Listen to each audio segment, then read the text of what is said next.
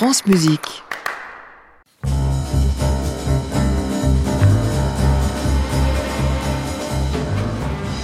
C'est l'heure d'ouvrir la playlist classique de Ludovic Tézier. Jusqu'à vendredi, le baryton nous dévoile les disques de sa vie qui l'accompagnent depuis l'enfance, l'adolescence et ce matin, un enregistrement historique sans doute, une découverte pour beaucoup d'entre vous. Ludovic Tézier.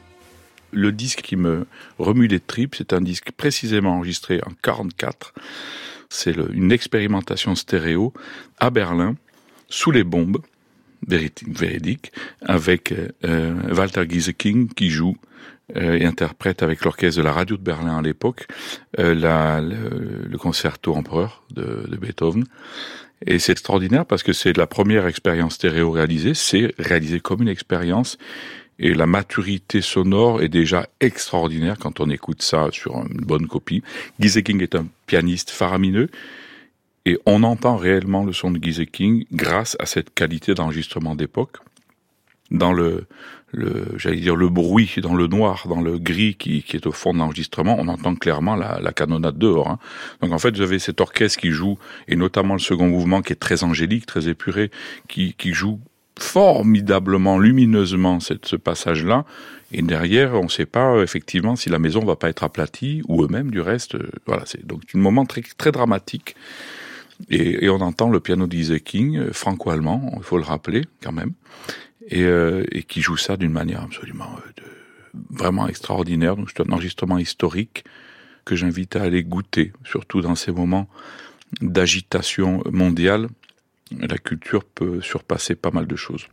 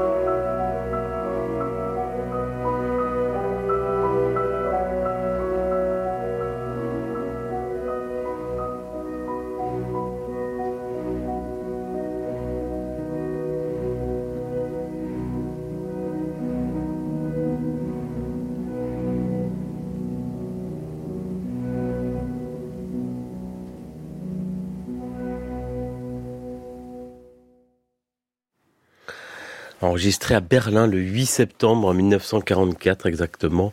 Sous les bombes, nous disait Ludovic Tézier, Walter Gieseking, l'orchestre de la radio de Berlin dirigé par Arthur Rother dans ce deuxième mouvement du cinquième concerto L'Empereur de Beethoven, disque choisi donc par le baryton. Sa playlist est à retrouver sur le site et sur l'application Radio France. À réécouter sur francemusique.fr.